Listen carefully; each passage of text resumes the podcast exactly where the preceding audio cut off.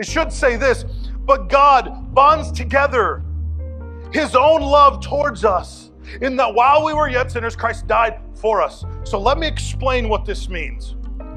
God literally sends his son to stick to you with his love like glue in the moment that you feel the most distance from him. So, the moment you are deep in sin and you are far from God is when he runs out to snatch you up, to stick next to you, to bond himself to you in Christ.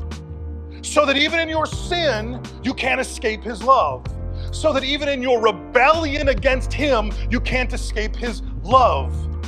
Again, as this flower unfolds, as this, as this uh, bud begins to blossom, we see nuances of what Paul is talking about.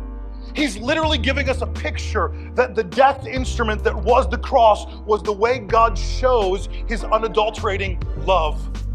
Now, that death instrument that is the cross, most of us, again, have a very good Western ideology of what it is, that it's a pretty picture of God and his sacrifice, and that makes us feel good.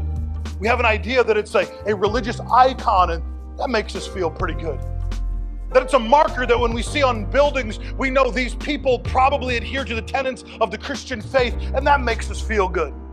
First century Christians in the first century world would have looked at the cross as an instrument of absolute torture. The cross was worse than saying the F word. You didn't mention the word crucifixion or cross in mixed company, and you definitely didn't mention those words in good company. You wouldn't allow your children to look at the multiple crosses that were put up by the Roman Empire to show their strength and their strong hand. You wouldn't allow your children to gaze on the rotting and dead corpses being picked away by birds as you walked by. This was a grotesque image.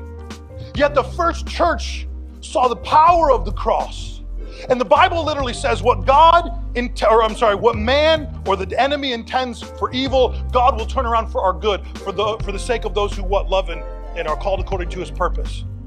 We see that written in scripture. It's testifying to this idea of the cross, that this death instrument would be transformed, that it would be transformed into a marker that says this is hope and this is love. When we read that while we were yet sinners, Christ did die for us, what we are literally hearing is that the instrument that was meant to be a death, a death blow to the church, a death blow to God's rescuing plan, the instrument that was meant to silence the voice of the Messiah, now becomes a symbol for the love of God.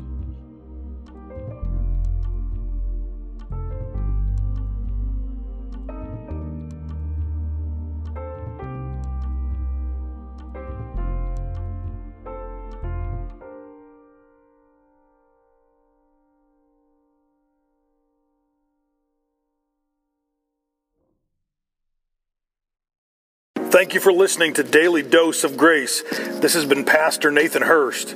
This is God's grace, simple and to the point. To find out more, please visit nathanhurst.me.